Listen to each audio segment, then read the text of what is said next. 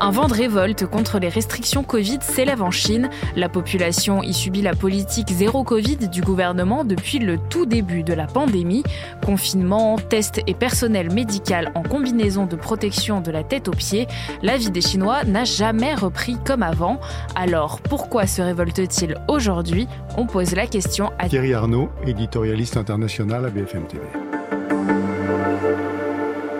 Je crois que c'est le produit d'une longue fatigue, d'une usure, euh, d'une politique zéro Covid qui dure depuis trois ans maintenant et qui a été euh, redoutable, très contraignante, euh, être enfermé chez soi, parfois privé de son emploi, ne pas pouvoir aller faire ses courses, ne pas pouvoir se soigner, voilà, et être surveillé en permanence, devoir faire des tests pratiquement tous les jours. Et puis il y a eu cet élément déclencheur jeudi dernier dans la ville d'Urumqi, qui est une ville de la province du Xinjiang, dans le nord-ouest du pays, où un incendie s'est déclaré dans un immeuble et les gens étaient euh, confinés, donc en quelque sorte pris au piège, avec pour résultat une dizaine de morts parce que les secours n'ont pas pu intervenir euh, dans les meilleures euh, conditions. Et ça a provoqué cette vague de, manifestations un peu partout dans le pays. Oui, et puis il y a aussi eu la, Coupe du Monde où ils ont vu que le, monde entier vivait normalement.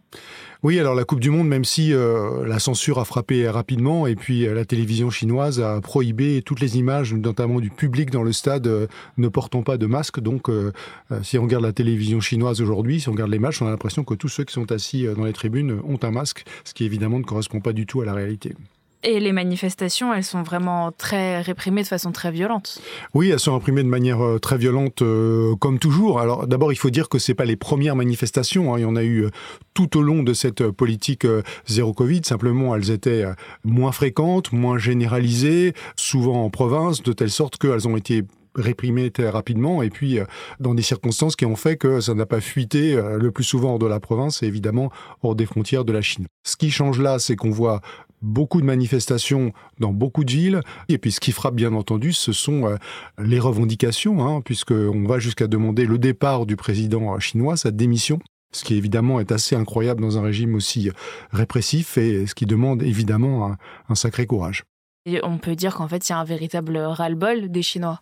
Oui, c'est un véritable ras-le-bol des Chinois qui place le, régime dans une position extrêmement difficile parce que il n'a que deux mauvaises solutions au fond. Soit il continue à réprimer et dans ce cas-là, le risque, c'est que l'incendie se propage, que euh, les manifestations se, se poursuivent, se développent qui l'entraîne dans un cycle de répression de plus en plus forte, de plus en plus euh, euh, violente, soit il choisit d'écouter ce que réclament les manifestants dans une certaine mesure et de relâcher un peu la pression.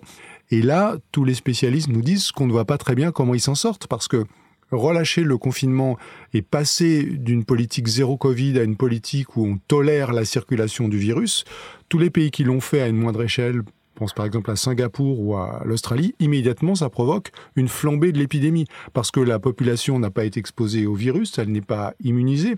Ce à quoi s'ajoute en Chine le fait que très peu de gens sont vaccinés, que le pays ne dispose pas d'un vaccin véritablement efficace. Donc euh, ça peut être une tragédie sanitaire, l'engorgement des hôpitaux, les morts qui se multiplient. Et donc c'est très compliqué d'abandonner cette politique euh, zéro Covid, même si la maintenir, on le voit, présente aussi beaucoup d'inconvénients. Merci d'avoir écouté ce nouvel épisode de la Question Info. Tous les jours, une nouvelle question, de nouvelles réponses. Vous pouvez retrouver ce podcast sur toutes les plateformes d'écoute, sur le site et l'application de BFM TV. N'hésitez pas à vous abonner pour ne rien manquer. À bientôt!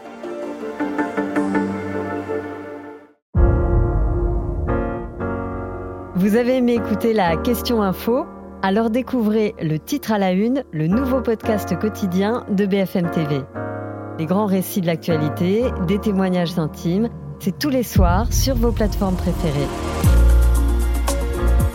À bientôt